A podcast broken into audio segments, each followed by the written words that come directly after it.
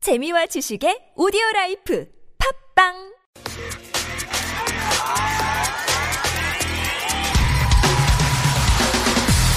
화제의 뉴스 핵심을 짚어드립니다. 뉴스의 맥.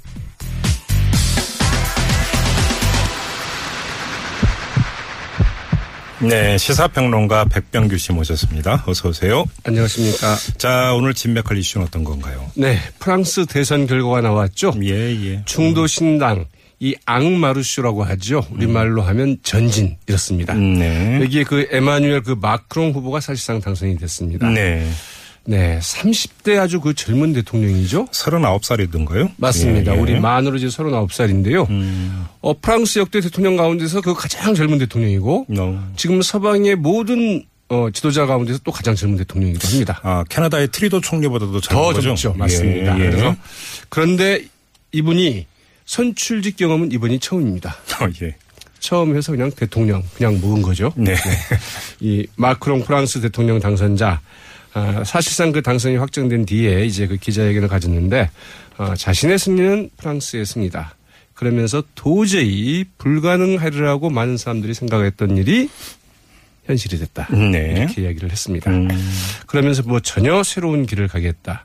음. 즉, 제 3의 길을 가겠다고 이렇게 선언을 했는데요. 네. 네, 마크롱 프랑스 대통령 당선자 과연 본인이 자신한 이 제 3의 길 걸어갈 수 있을지 여부가 네. 좀 주목이 됩니다. 자, 그럼 출발점을 어디서 설정을 해서 한번 짚어볼까요? 네, 사실 그 마크롱의 그 당선 자체가 프랑스 정치 지형이 아주 격변을 의미하는 것이죠. 네. 어, 기존의 그 프랑스 정치권은 사실상 그 퇴장당한 것이나 마찬가지입니다. 음, 네.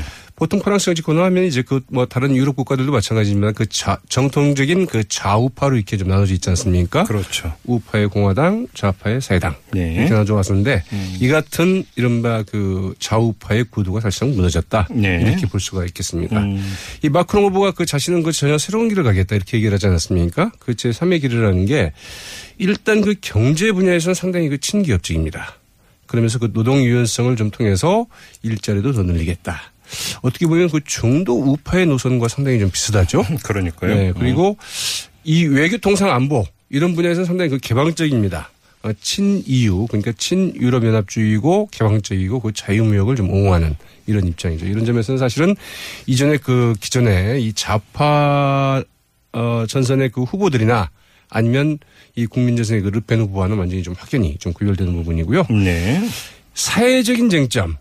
말하자면 그 이 사회부장이랄까 네. 연금 등그 취약계층의 보호 이런 부분에는 또 그 전통적인 그 좌파 사회주의 입장입니다. 음, 네. 그래서 이게 상당히 좀 혼재돼 있죠. 이런 음. 혼재된 어, 제 3의 길을 가겠다 이렇게 이제 선언을 했는데 어, 그래서 상당히 좀 이제 잘 갈 수 있을지 제대로 갈 수 있을지 네. 뭐 주목이 되죠. 결국은 근데 이제 문제는 이제 지지 기반이 문제가 될 텐데 이렇게 되면 추진력의 문제가 있으니까. 근데 좀 그 운도 좀 많이 따랐던 거 아닙니까? 이번에 된 건 사실 그 운이 굉장히 좀 좋았던 측면이 있죠. 예. 우선 이제 그 올랑드 대통령의 인기가 최하이지 않습니까? 예. 지난 12월에 지지율 4%. 음. 그래서 제5강국 이후에 이 현직 대통령이 다시 재선에 도전하지 않은 경우는 이번이 처음입니다. 네. 여기는 탄핵 사태도 없었는데 지지율이 이렇군요. 어. 4%였죠. 그러니까는 네. 어, 박근혜 전 대통령보다도 더 낮은 지지율이었습니다. 네. 사실상 예. 유권자들로부터 탄핵을 당한 거죠. 그러니까요. 그러니 이 집권 사회당의 그 다른 후보인들 음. 어떻겠습니까? 이 분호와 암호가 나왔는데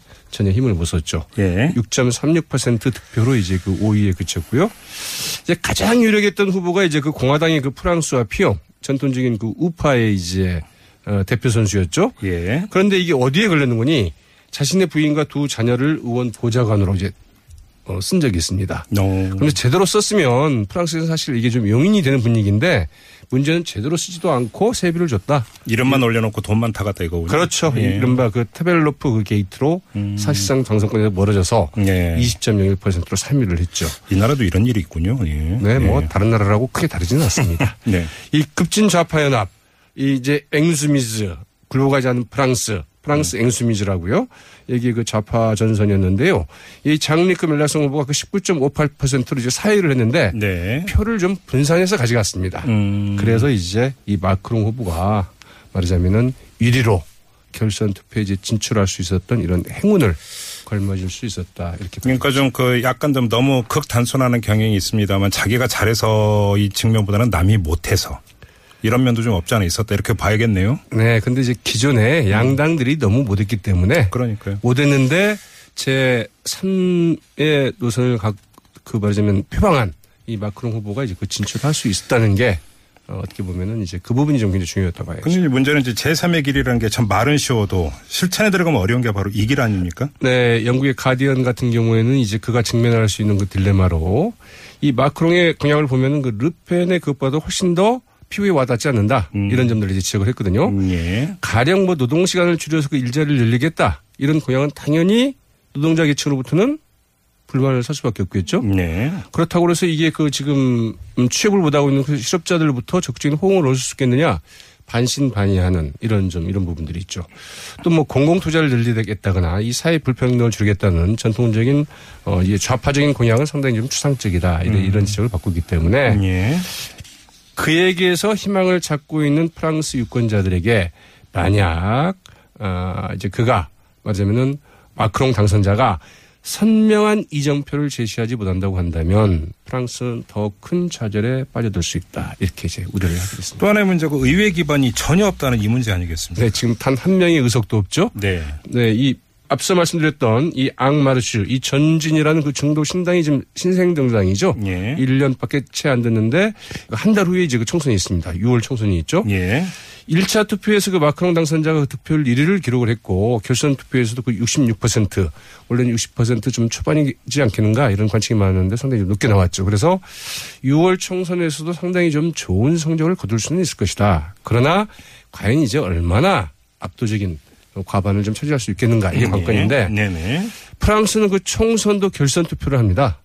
아, 근데 여기는 이제 그 일단 1차 결선 투표를 해서 어, 이 과반 후- 투표한 후보가 나오지 않으면 네.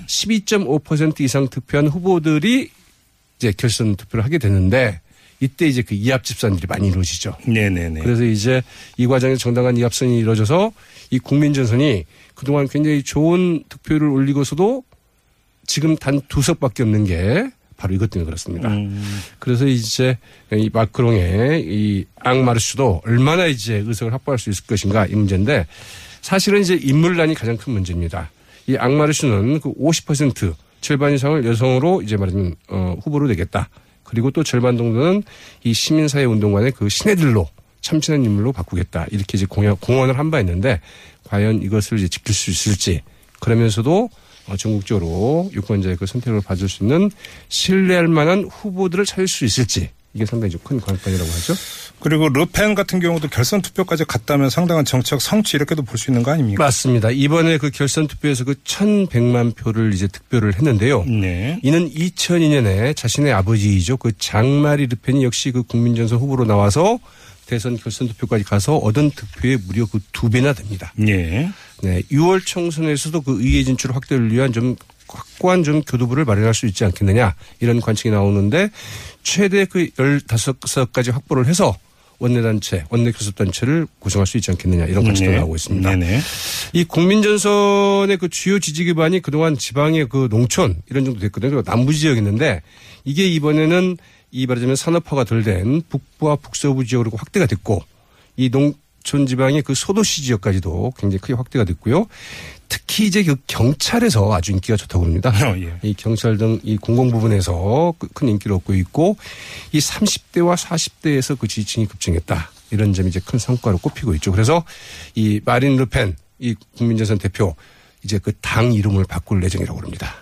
말하자면 약간 세탁을 해서 네. 어, 대중적 지지를 이제 더 끌어모으겠다 이런 건데 이 마크롱 당선자가 이런 말을 했거든요. 5년 후에는 결코 극단주의자에게 유권자들이 표를 주는 그런 고민하는 일이 없도록 하겠다 이렇게 어, 공언을 했는데 만약 그의 그 제3의 길이 실패할 경우에는 오히려 마린 르- 르펜에게 또다시 기회가 주어지지 않겠느냐 이런 관측도 없지 않아 있습니다. 뭐 다른 정파들도 실패를 또 딘돌 삼아서 뭔가를 모색을 하겠죠. 그렇죠. 뭐 네. 5년으로 예상하기는 쉽지는 않을 거고요.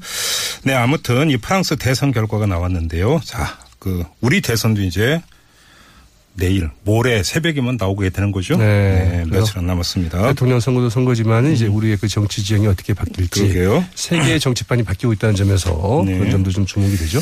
알겠습니다. 자 여기까지 진행하죠. 수고하셨어요. 네, 고맙습니다. 네, 시사평론가 백병규 씨였습니다.